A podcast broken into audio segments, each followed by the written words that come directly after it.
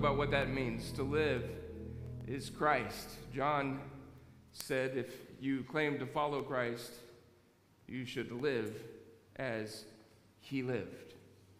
All who claim to follow Christ should live as he lived. We're in the series in the book of Philippians, and we're going to look at a passage, uh, the first chapter, 19th verse through the 26th. Philippians chapter nine, uh, 1, verse 19.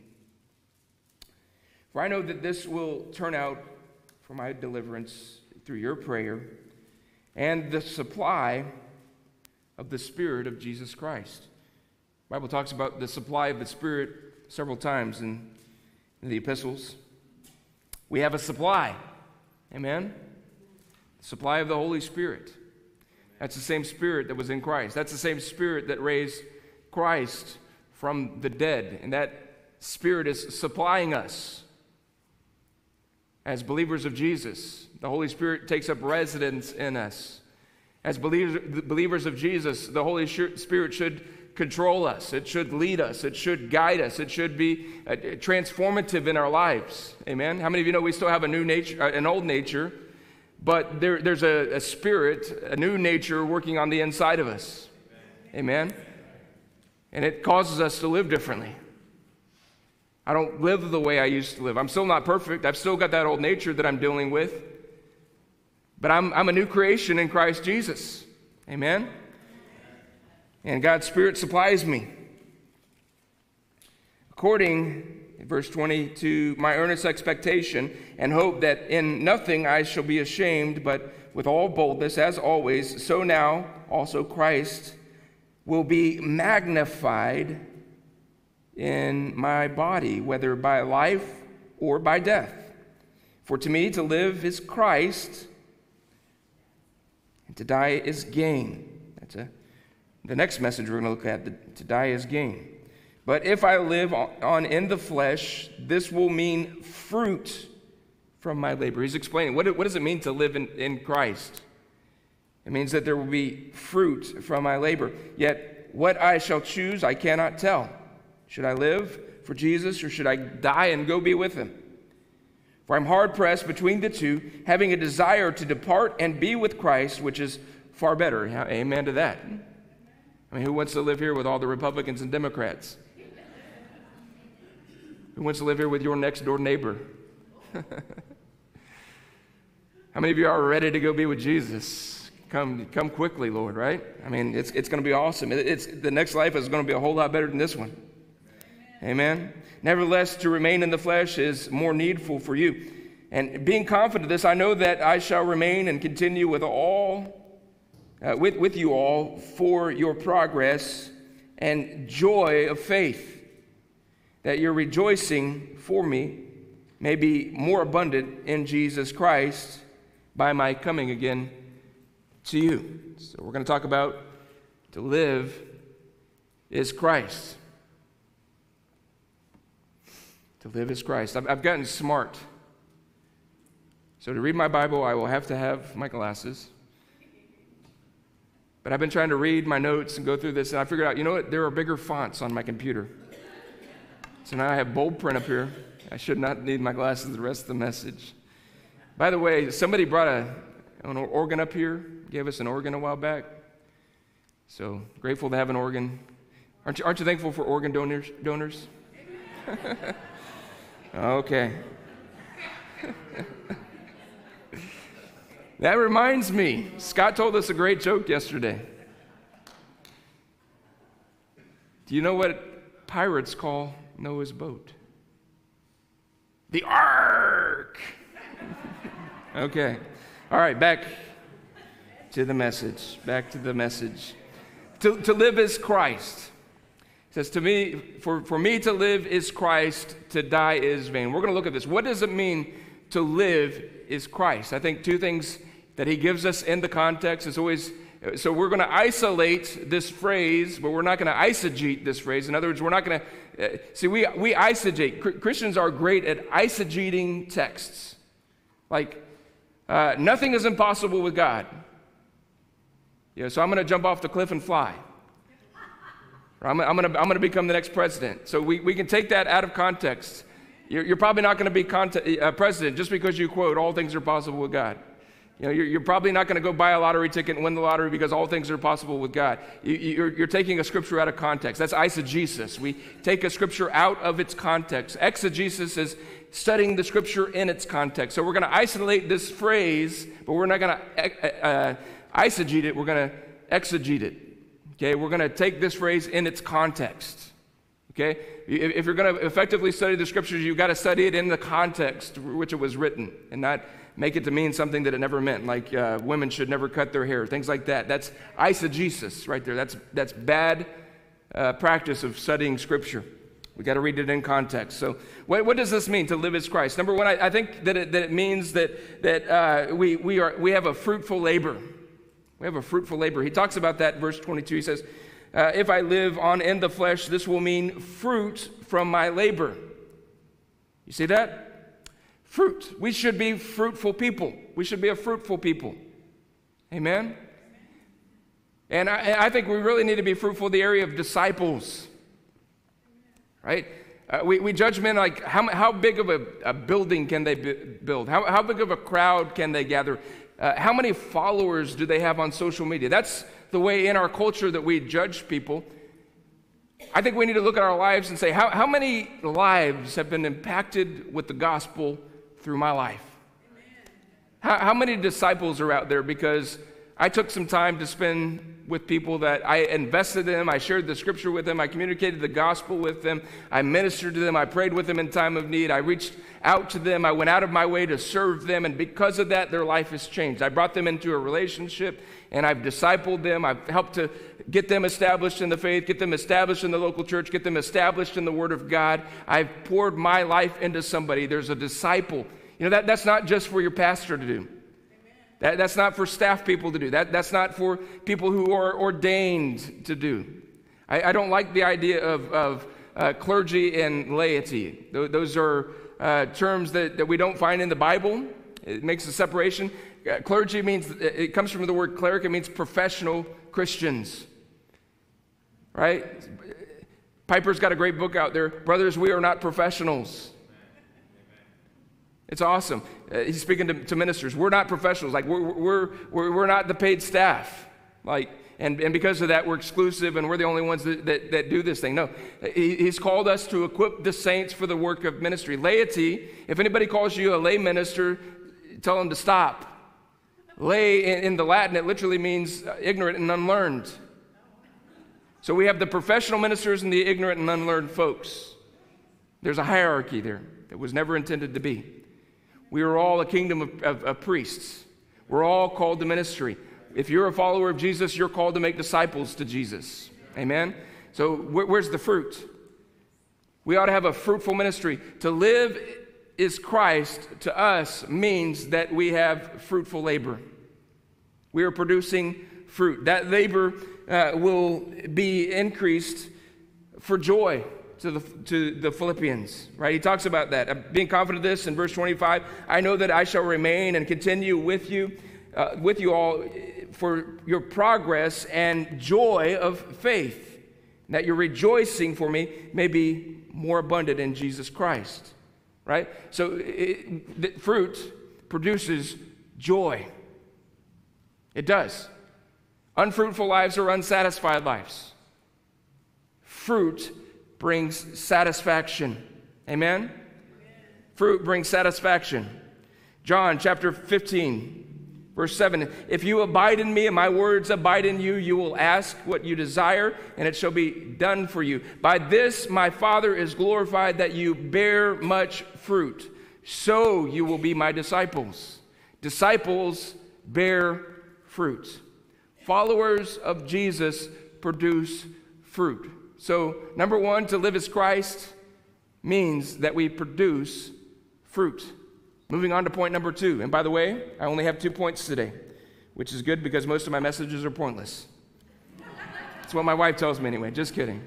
She doesn't. My wife builds me up. I have a great wife. Second point what does it mean to live as, uh, uh, uh to, to live as Christ? It means Christ will be magnified in our bodies. And in fact, also when we die, Christ is magnified in our bodies. But, but he, he mentions that in verse 20. He says, Christ will be magnified in my body, whether by life or by death. How is Christ magnified in our bodies? Galatians chapter 2, and I read the entire book of Galatians this week just reading through that. I, I, think it's a great practice for us as believers to read through Romans and Galatians on a regular basis. If, if not more, at least a year, every year, read through Romans and Galatians. There, there, there's so much sound, it, it, the, the essence of the Christian faith wrapped up in there in those passages. And it is, it, it is a good exercise, it's a good practice for us to read through Romans and Galatians as believers every single year. Do that every quarter, every six months. Remind, remind yourself of these things. But I, I read through it, and specifically, I, I, talked a little bit last Sunday about, uh, about our relationship to the law. And I read back through that. I, I want you to understand this that, that our, our tithing is not about legalism, it's not bondage. We are not under the law, we are dead to the law, but we are alive to God through Christ Jesus. And that produces righteousness, a righteousness in us. How do we as believers relate to the law? The law is one of two things. If, if you are unrighteous, if you are outside of Jesus, because really the only thing that can make us righteous is being covered in Jesus, being under his blood, being in a right relationship with him, it's the only thing that makes us righteous. Our faith in Jesus is the only thing that makes us righteous. Right? So if you're unrighteous outside of Christ, you know what the law is to you? It is a cruel taskmaster.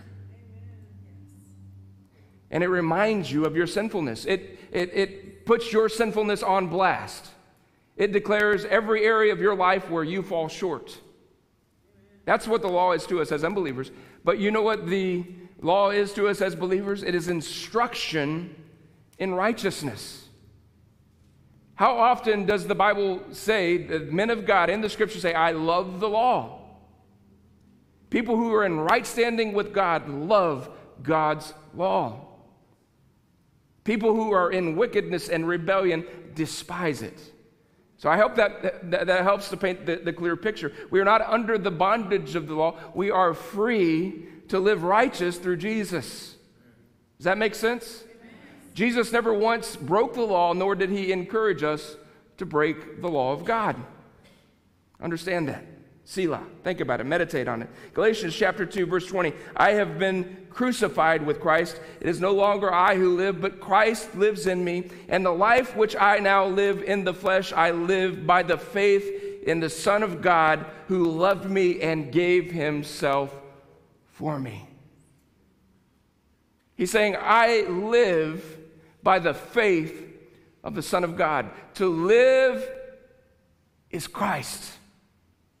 I'm no longer living to the old way. It's not the old man living anymore. What dominates me, what controls me, is this faith that I have in Jesus Christ. That old man has been crucified, he has been put to death, and something new has been born in me. Amen? This is what it means to be a Christian. Scott read a, a passage to us uh, yesterday. Actually, we were cleaning up, and he pulled his Bible out and he, he used the contemporary English version and he read to us Philippians chapter 2, verse 1. And I just love the way that it, that it read in that, uh, that translation. Philippians chapter 2, beginning in verse 1 Christ encourages you, and his love comforts you. Isn't that awesome? That is just beautiful. Christ encourages you, and his love comforts you. God's Spirit unites you, talking about all of us together. You remember, what, what's the main problem in this church at Philippi as we've studied through this book? It's division. There's faction in the church. And he's, he's saying here, Christ unites you. If, if you are truly following Jesus, you'll be a uniter, not a divider in the church. If you're divisive in the church, you are not walking like Jesus would walk. Right? Christ unites you. And you are concerned for others, not for yourself. That's the other constant thing Because what, what causes us to divide in the church? Our agenda, our need, our motive. What unites us? Death. It's when we die to self, when we take up our cross and die daily, only then can we be united together as, as the church. When division comes, it's people who have gotten up off of the altar and said, I'm no longer dying to myself. I'm going to do it my way instead of the way of Jesus. That, that's when disunity comes in. I've got, a, I've got a need that is more important than everything else, and I'm going to get that need met. Regardless of how I tick everybody else off, how I make anybody else feel, I'm going to get mine. That's what brings disunity in the church. So, moving on to verse 2, he says, Now make me completely happy. live in harmony by showing love for each other. Be united in what you think, as if you were only one person. Listen to the unity that he's, he's declaring here over this, this body. L- love each other, unite together. Not, not, not over compromise things, but over the truth. That unites us. We, we believe that Jesus was the Son of God. That unites us. We believe that he was virgin born. That unites us. We believe that he died and was put in a grave, and on the third day he resurrected. That unites us. We believe that this word is the inspired word of God. That unites us. Right? Those are the things where we find unity together. We're not uniting on compromise, on things outside of that but over the parameters that are laid out in the Word of God. That unites us.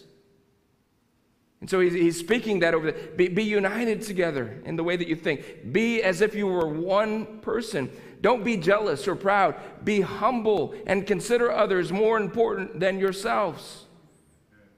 Care about them as much as you care about yourselves. And think the same way that Christ Jesus thought. And then he goes from there and he begins to talk about how Jesus humbled himself, though he was equal to God. He came down and he became a man and he became a servant and he served to the point of death. And then God exalted him. What he is doing here, very strategically, is he is striking at the, the problem that is really affecting this church. To live as Christ. I don't live for my own purpose. I don't live for my agenda. I don't live for my needs. To live is Christ. And here's how it's done consider others better than yourself, serve one another. Be like minded. Put your differences aside and find the agreement and strive together. Live like one person. This is what it means to live is Christ. So I'm going to wrap up with this. First, first, it's becoming a joke now. First closing. Hopefully, my last closing. I want to tell you what it's not. This is what it doesn't mean when we talk about to live is Christ the works of the flesh. Galatians chapter 5, verse 19. This is what it doesn't look like when we live as Christ. And the works of the flesh, Galatians 5:19, are evident, which are idolatry, or adultery, I'm sorry, adultery, fornication, uncleanness, lewdness, idolatry, sorcery, hatred, contentions, jealousies, outbursts of wrath, selfish ambitions, dissensions, heresies, envy, murders, drunkenness, revelries, and the like. There's more. That's not all, but that's just a few. Of which I tell you beforehand, just as I told you in time past, that those who practice such things will not inherit the kingdom of God. If this is your practice, if this is your normal lifestyle, if this is your normal routine, you may not be saved. You can come to church. You can put your tithe in the offering plate. You can sing the songs. You can say amen at all the wrong points, or all the right points. but if this is who you really are, you're not in. We are born again. The ones who are born again are in. The ones who can say, the old has passed away, everything has become new. Those are the ones who are in. We're going to read about those in, in just a minute. Let, us go through this. I'm not going to go uh, uh, in, into depth on every single one of these. I've, I've done that in the past in a sermon series last year. But I, I want to look at this adultery, the, the, the things that are, are, listed here as the works of the flesh. Adultery, I think that's, that's pretty clear. Fornication, which is sexual immorality, it's homosexuality, lesbianism, bestiality, sexual perversion of any, any kind would, would, would fall under this. The word there is porneia, where we get our word pornography. Uh, uncleanness, outwardly or inwardly. It's, it's, it, it's, it's being lustful. Impure motives what that's talking about. Lewdness. This is talking about unbridled lust. It can be lust for power, lust for money, lust for sex. It can be lust for alcohol, lust for food. Lewdness, unbridled lust. Idolatry, worship of false gods, the vices springing from idolatry and peculiar to it. Sorcery, this is the word pharmakia use of drugs, hatred, being actively opposed or hostile to someone or something. I think maybe there was a little bit of this going on at the Church of Philippi. Has anybody ever gotten under your skin? Is there anybody in church that you've gone to church with before that got under your skin? Is there don't look around. Is there anybody here? And let's be honest, hatred began to boil. Think about it. I heard a preacher, and this is wrong. I heard a preacher say, I love you, but I don't like you. He said, Jesus said, I have to love you, but I don't have to like That's wrong. If, if there's somebody in this building you don't like, work to get over it. If there's somebody in this building you don't, I say this often, if there's somebody that you don't like, bake a cake for them. Babysit their kids. Go mow their yard. Wash their car. Do something to overcome that bitterness in your heart. If they're rubbing you the wrong way, get some salve out and get it worked out. Amen? You can do better than that. Oh, come on. Okay, if you're going to start, come on, go ahead. There you go. Work it out. Amen. You encourage, encourage the preacher and encourage people that need to go make it right. Amen. Encourage yourself, maybe. If you're going to patty cake, go on. No golf clapping around here. All right? Where were we at? Hatred, contentions. This is strife, wrangling. Is there strife among us? jealousy, the word zealous, emulations, and envious and contentious rivalry. rivalry. Do you have a contentious rivalry with someone? Why does he always get to preach? Why do they always pick him to sing the solo? Why, do, why does he always get to play the uh, guitar? Why does Pastor talk to him so much? Are you jealous? Right? Or why do they have a friendship? Why, you know, why are they so close over there? We get jealous. Why do they have a, a nice car? Is there jealousy in your heart? Outbursts of wrath. This is heated anger. Selfish ambitions. The word here is eritheia in the Greek, it's seditions. This is, and, and just going through the, uh, from a lexicon, understanding the language, it, it, it gives the, not, not American definitions, but the cultural context definitions. Uh, it's electioneering or intriguing for an office. It's according distinction. In other words, you're jockeying for position. A desire to put oneself forward. A partisan and fractious spirit. You know what one of my favorite things to do is like when, when I have felt like in my spirit I've identified somebody to lead something and I go to them and say, they, they say, I, I, I don't think I can do that. Like I'm not good enough, I'm not smart enough, I'm not talented enough. That thrills me.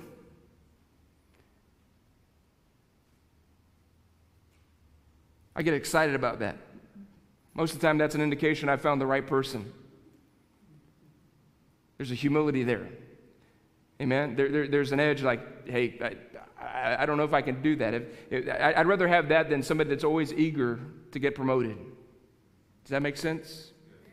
So, this word, uh, eritheia, selfish ambitions, seditions, translated that way in different Bible translations. What it, what it is, is it, it's conduct of speech inciting people to rebel against God ordained authority. Let me say that again. Since my wife said, well, she, she probably needs to hear it again. I'm just kidding. conduct of speech inciting people to rebel against God ordained authority. This is selfish ambition, sedition in some translations. That's what this is. You're, you're, you're trying to promote yourself, to promote an idea. I, am kind of laboring here, and, and the reason is the context of what we're studying. I really think that at the heart of this letter, this is really what Paul is getting at. He addresses in chapter 4 Euodia and Syntyche, and he says, Be of the same mind.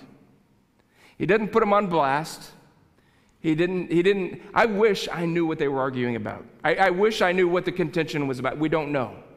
Maybe they didn't like the worship service, how, they, how it was conducted. Maybe they didn't like the way that, that uh, the, the, finances of that, that church at Philippi were being distributed. Maybe they didn't like a certain leader had been put in it. We don't know what the argument's about. But these women are going into the church and they're trying to promote some kind of an agenda that is opposed to what God has set in order in that house. And because of that, there's divisiveness. That is the theme of this book that we've been studying. We've been talking about that. That's the theme of this. Moving on, next, next word would, would be dissensions, division. If you're causing division, you're not walking like Jesus. Heresies, dissensions arising from diversities of opinions. Right? How many of you have an opinion? Anybody?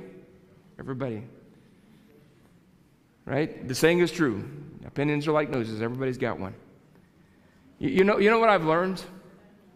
This is, I, I, believe this came from one of my mentors, Van Gill, if I'm not mistaken.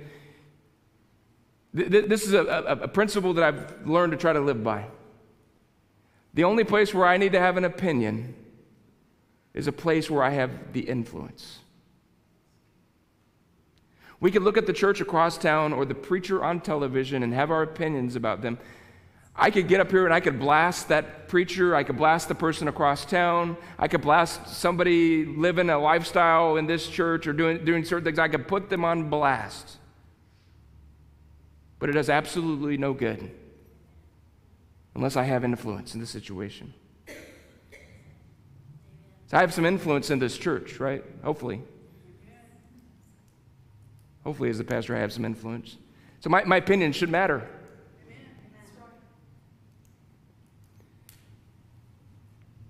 We, we have leadership on our worship team. So, you know what I don't do? I don't show up at the worship practice and give my opinion. This should be this way, that should be that way. But you know what I will do? I'll go to where I do have influence, and it's with the leadership team of the worship team. I'll give my opinion. And only in a way that's going to build, only in a way that's positive. If I can't do that, you know what I have to do is shut my mouth. We're about to get to the good part here. We're, we're about to see what it does mean to live as Christ in just a second. Envy. Envy is ill will, jealousy, murders, pro, uh, phonos, slaughter, murder. That's what that word means. Drunkenness, intoxication and drunkenness. Revelries. What, what is revelries? Listen, listen to this. this. These are the you know, cultural definitions right here. A nocturnal and riotous procession of half drunken and frolicsome fellows who, after supper, parade through the streets with torches and music in honor of Bacchus or some other deity, and sing and play before houses of male and female friends, hence used generally of feasts and drinking parties that are protracted till late at night and indulge in revelry. You get the idea there, right? Nocturnal, late night partying and rioting and drunkenness. And then he says, and the like. There are many other works of our flesh. He goes on and he says, Let me tell you again, as I have before, that anyone living that sort of life will not inherit the kingdom of God. I'm going to ask my wife to come. I'm going to read the good part. This, this is what it means to live as Christ. That's what it doesn't mean to live as Christ. We're living drunken lifestyles, if uh, we're in heresies, if we're in division, if we're in sedition, if we're murderers, we're not living as Christ. Here's what it means to live as Christ Galatians chapter 5, verse 22 through 26. The Spirit, the fruit of the Spirit is love, joy, peace, long suffering kindness, goodness, faithfulness, gentleness, self control.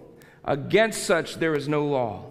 And those who are Christ have crucified the flesh with the passions and desires.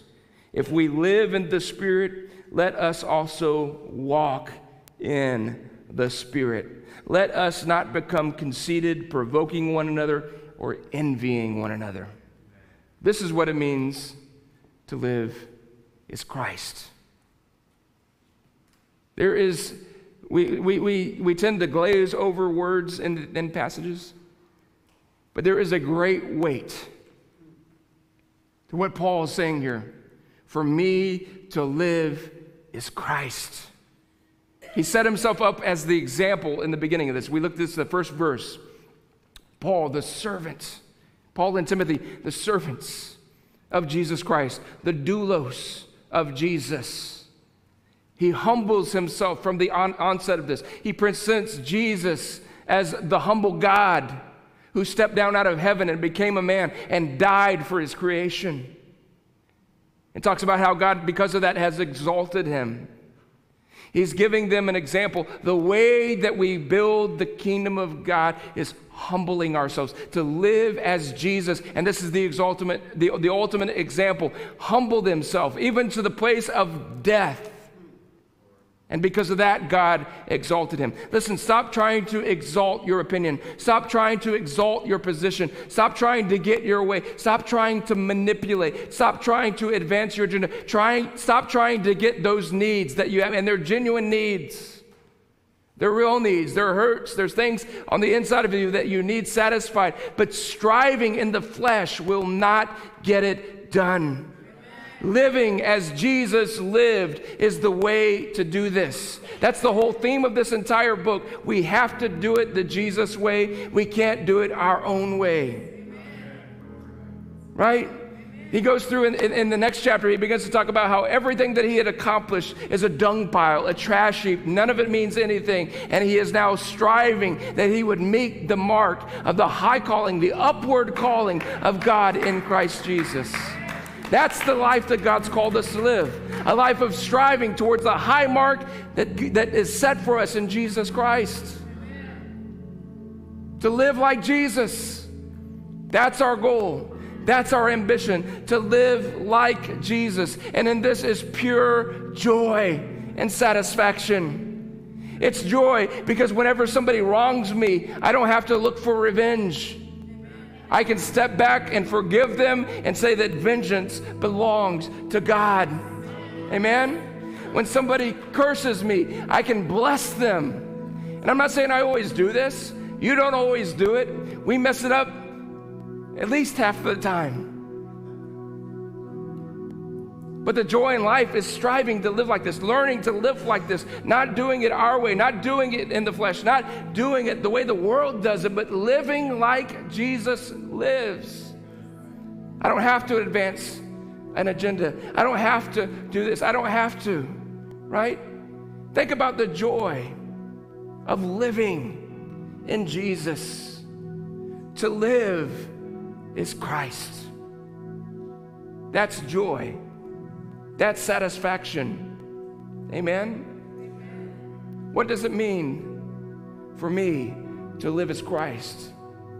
It's the aim and the goal of our Christian faith, right? Mm, in order to do this, we have to die to self. We have to put ourselves on the altar and never get up.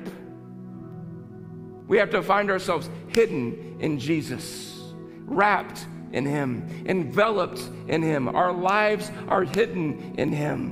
Amen. My life is not my own. I am crucified with Christ. Nevertheless, I live, yet not I, but Christ lives within me. I don't do things the way that I used to do it because whenever I used to do it that way, when somebody spoke to me the wrong way, you know what I did? Right in the eye. I'm serious. That was the old me. He's dead. He's dead. Sean Alexander better be glad because I would have popped him already. Smart enough to me. How many of you can relate? How many of you know what that old nature is about? How many of you know what it means to taste the goodness of living in Jesus? Amen? It's what God's intended for us. It's the whole point of this book. And it's probably going to take me the next two years to keep explaining all this. But we're going to get it. We're going to get it. Let's stand together. Here's what I want to do I want to open up this altar. If you're tired of doing it that way, maybe it's your marriage, maybe it's your finances, maybe it's church, maybe it's vocation, maybe it's anger, maybe it's sexual lust, whatever it is, whatever. I want to open this altar up and I want you to come and put yourself on this altar we're going to sing this song. We sang it during the worship. But I want it to become a, your heart's cry this morning. Come and say, Lord, I want to live in you. I'm tired of the frustration. I'm tired of the pain. I'm tired of the bitterness. I'm tired of the angst.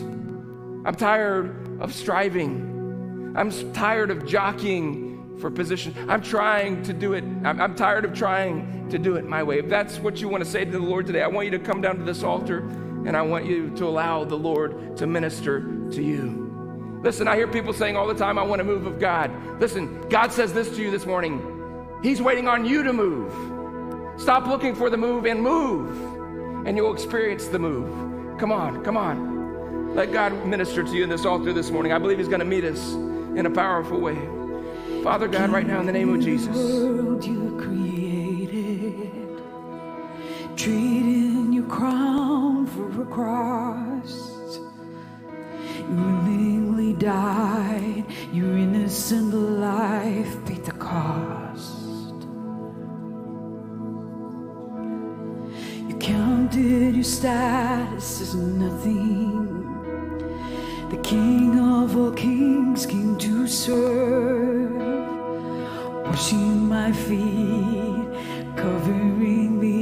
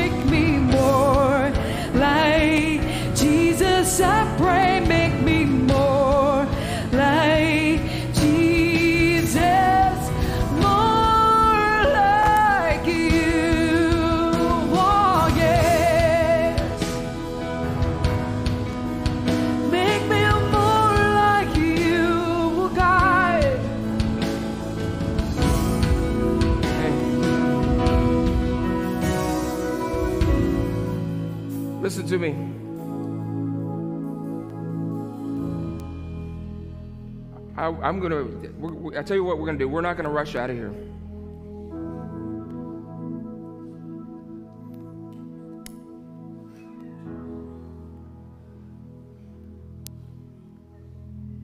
I feel like God wants to do something in this building today, so I'm not going to rush to exit. If you need to go, I'm going to dismiss you in just a second, and you can do that. But I, I believe we need to come to an altar. We need to blow some stuff out of our system. We need to put some things in order. We need to God to re- recalibrate our motive. We need renewal. We need refreshing. We need an outpouring of God's Spirit. We need to be re energized. So, listen, if you need to go, you're dismissed. This is the, the last dismissal. I want to invite you to come down to this altar and worship God. Pour it out right here on this altar. Some of you need an encounter with God. It's been a long time. Some of you need to be filled. You've never experienced the baptism of God's Spirit. You need to be filled. Come down and get it. Some of you have had that, but you are dry. Come and be refilled.